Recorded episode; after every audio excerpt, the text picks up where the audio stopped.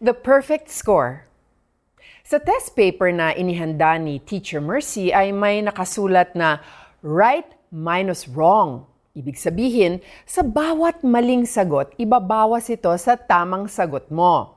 Sa 100-item test na ito, kung may isa kang mali, imbis na 99 ang score mo, magiging 98 na lamang.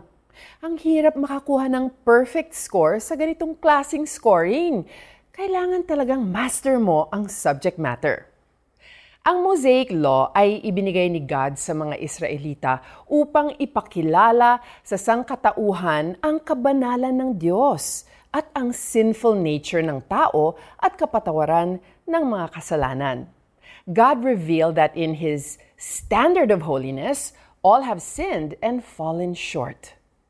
Sinong tao ang makaka-perfect score sa pagsunod sa Ten Commandments, ordinances at iba pang regulations ng Mosaic Law? Wala! At sa hindi makaka-perfect sa pagsunod sa Mosaic Law, ano ang naghihintay na future? Sabi sa Romans 6.23, ang kabayaran ng kasalanan ay kamatayan. Sa Bible, hindi lamang ito tumutukoy sa physical death, kundi eternal death. Malaking problema ito sa ating lahat dahil bagsak tayo sa standards ni God. Ipinakita ng Mosaic Law na hindi natin kayang i-perfect ang pagsunod dito. Hindi rin ito nakakapag-alis ng kasalanan, lalo pa nga nitong dinidiinan ang ating pagiging makasalanan dahil sa dami ng paglabag. The good news is that God, through His Son Jesus, made a way for our sins to be removed and to make us meet His standard of holiness.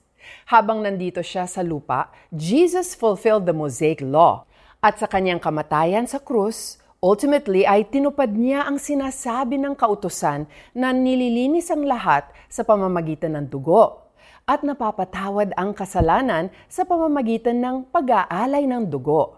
Kaya ngayon, to meet God's perfect standard of holiness, tinatawag tayo ng Diyos na magtiwala kay Jesus na nagligtas sa atin sa kamatayan at ginawa tayong katanggap-tanggap ayon sa perfect standard niya. Let's pray. Panginoon, thank you that because of your grace and mercy, you sent Jesus Christ to save us from sin. I believe in his perfect work at the cross, and now I know that I will not perish, but have eternal life. Amen. Our application.